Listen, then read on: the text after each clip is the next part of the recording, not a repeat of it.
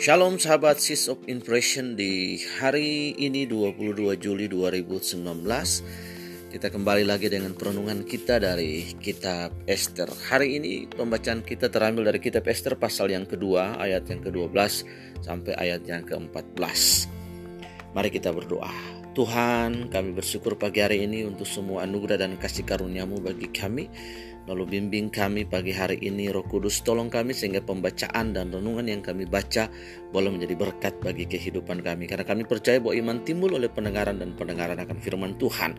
Di dalam nama Yesus kami berdoa dan kami bersyukur. Esther pasal yang kedua ayat yang ke-12 sampai 14. Sahabat sis of impression yang diberkati oleh Tuhan.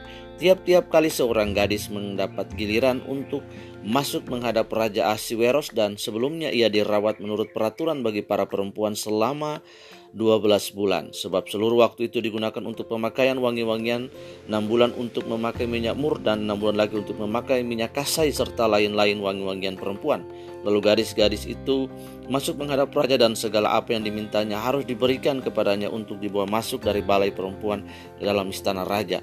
Pada waktu petang ia masuk dan pada waktu pagi ia kembali.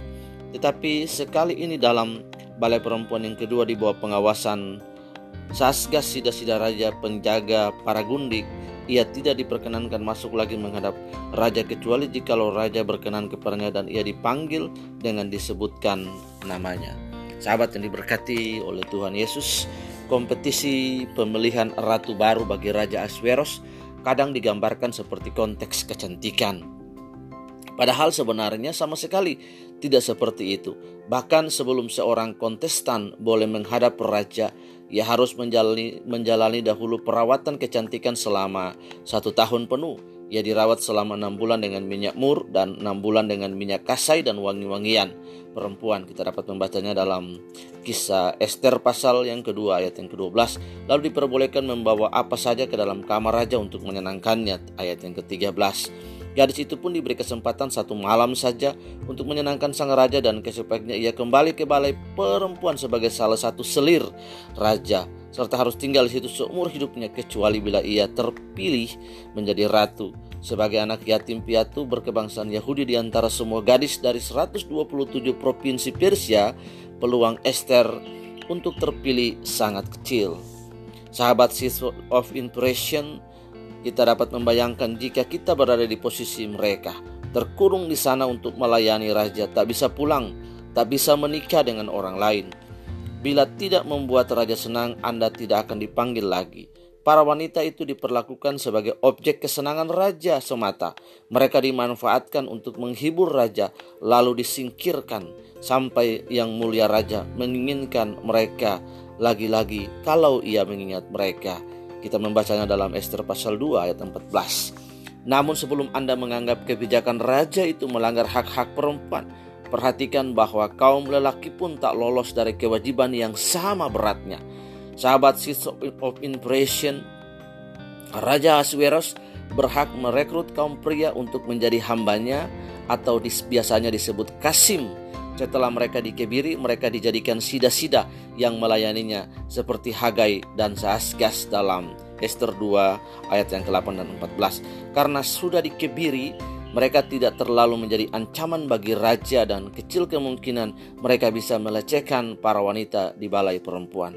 Mana yang lebih baik di kerajaan Persia menjadi pria atau wanita?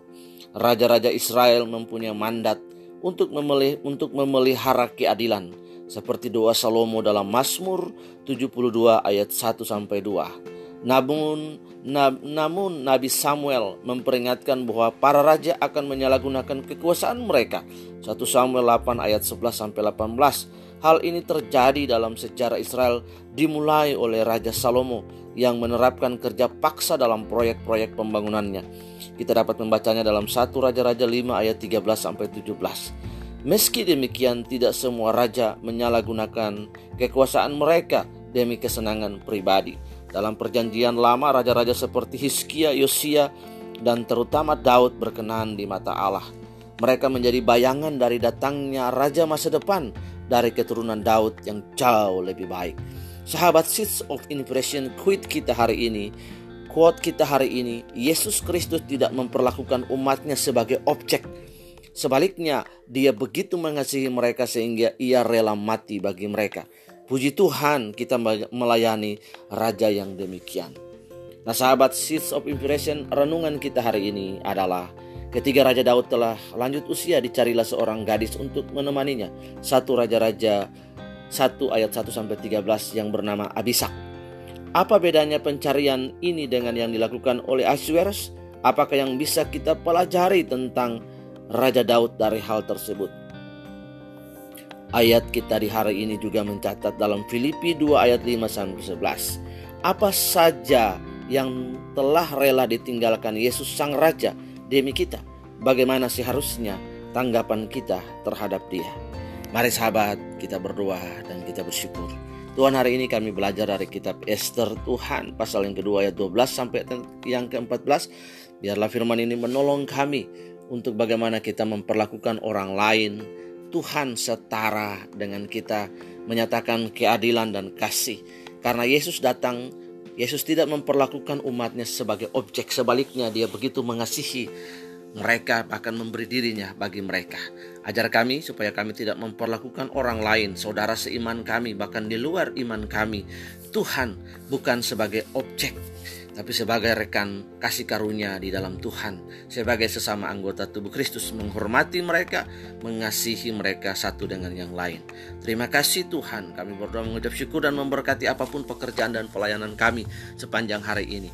Tuntun kami, Roh Kudus, sehingga pilihan-pilihan kami dan keputusan-keputusan yang kami buat dalam hidup ini, Tuhan sejajar dan selaras dengan keinginan dan kehendakmu. Di dalam nama Yesus kami sudah berdoa dan kami mengucap syukur. Haleluya. Amin. Nah sahabat Sis of Inspiration, selamat beraktivitas di hari ini.